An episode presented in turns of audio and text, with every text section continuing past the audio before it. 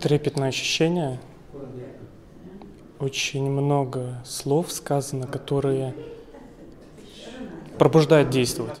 Не хочется смотреть и быть просто наблюдателем, потому что за тебя кто-то что-то меняет, и ты в этом не участвуешь. В этой конференции было очень точно указано, что ты можешь действовать. Зависит от каждого. Я хочу также самодействовать.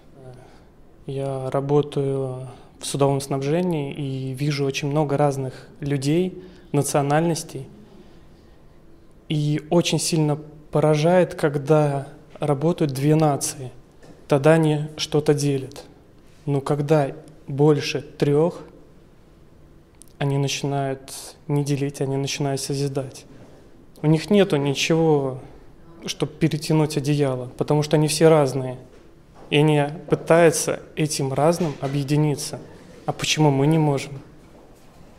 В каждом городе есть много национальностей, и мы также можем действовать, объединяться на тех моральных принципах.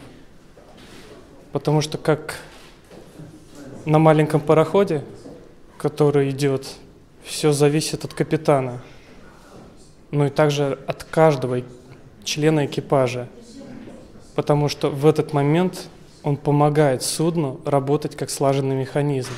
Но только каждый человек покажет, насколько своя работа, выполненные действия приведут к определенному результату. И этот результат будет виден, особенно на судне, когда экипаж очень маленький. Если брать город или государство, экипажи очень большие, но это тоже результат виден. И виден он тем, как люди управляют. А управляют только горстки людей. А мы стоим в стороне, считая, что мы их выбрали, и они нам должны.